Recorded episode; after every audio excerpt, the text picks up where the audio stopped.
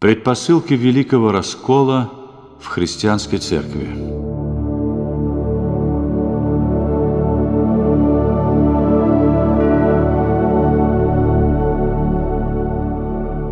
Основания к разделению христианской церкви на западную и восточную были заложены давно. Само мироощущение людей на западе и на востоке было различным. Восточная половина империи была наследницей древней греческой культуры. Ее богатство активно использовали восточные отцы церкви во время оживленных споров об истинах веры. Мироощущение восточных христиан имело созерцательный характер. Именно на Востоке зарождается институт монашества. Здесь мы встречаем множество примеров высокой личной святости, а также создание целой науки, аскетики, о том, как эта святость достигается. Западная часть империи унаследовала римские традиции, путь деятельного мировосприятия, авторитет права и власти. Запад сторонился исследований о догматах веры и не интересовался отвлеченными богословскими вопросами. Зато он обращал внимание на внешнюю сторону христианства – обряды, дисциплину, управление, отношение церкви к государственной власти и обществу. Римляне были тем народом, который создал самое образцовое государственное право. Поэтому в их понимании христианство являло собой богооткровенную программу общественного устройства. Там, где Восток видел религиозную идею, Запад начал создавать институт.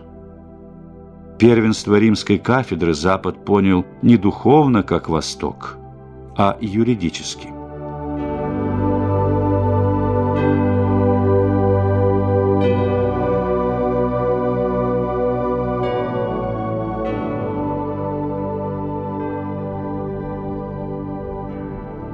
Началом разногласий стало возвышение на Востоке Константинопольского патриарха. Рим так и не смог с этим примириться. Именно здесь проходит одна из самых глубоких трещин, предопределивших великое разделение. Время и ход исторических событий не устранили ее, а еще более углубили.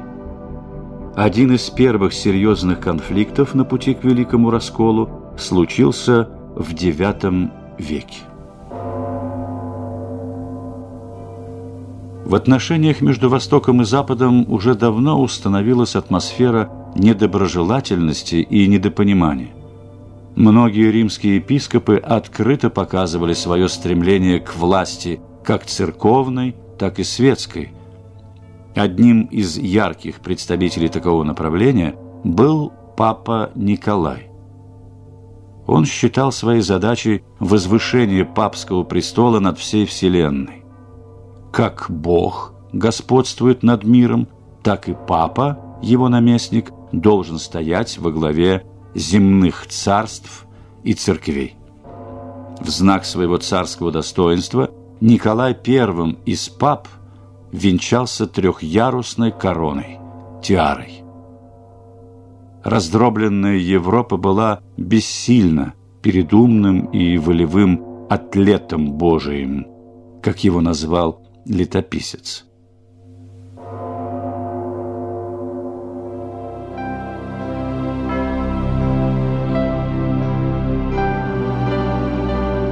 Диктаторским стремлением римского епископа на Востоке противостоял константинопольский патриарх Фотий. Фотий происходил из богатой и знатной семьи и получил блестящее образование. Он сделал при дворе головокружительную дипломатическую карьеру. Не менее блестящей была и его образованность. Ученики Фотия были интеллектуальной элитой столицы. Фотий был избран в патриархи из мирян. За шесть дней он прошел все церковные степени от чтеца до епископа. Фотий первым из восточных иерархов обратил внимание на отклонение римской церковной практики от норм Вселенской Церкви.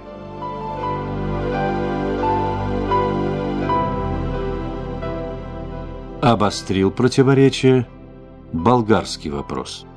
Римский епископ принял в свое ведение Болгарию, что привело Фотия в крайнее негодование. Он посчитал, что папа посягает на исконно восточные земли.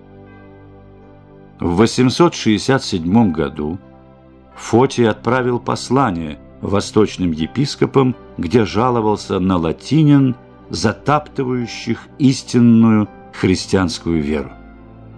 В этом послании он указывал на отличие римской обрядовой практики от практики восточных церквей.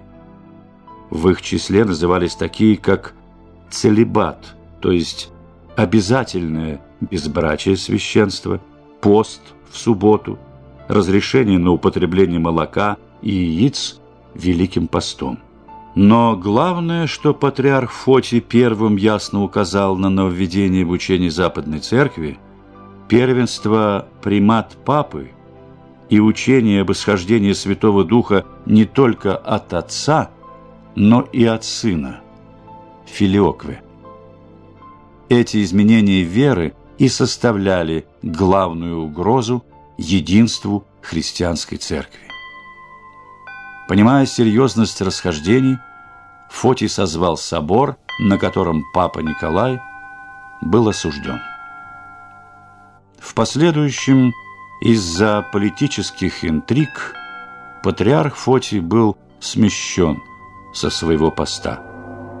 Спор между Римом и Константинополем несколько затих, однако через полтора столетия конфликт вновь обострится и закончится самым печальным образом.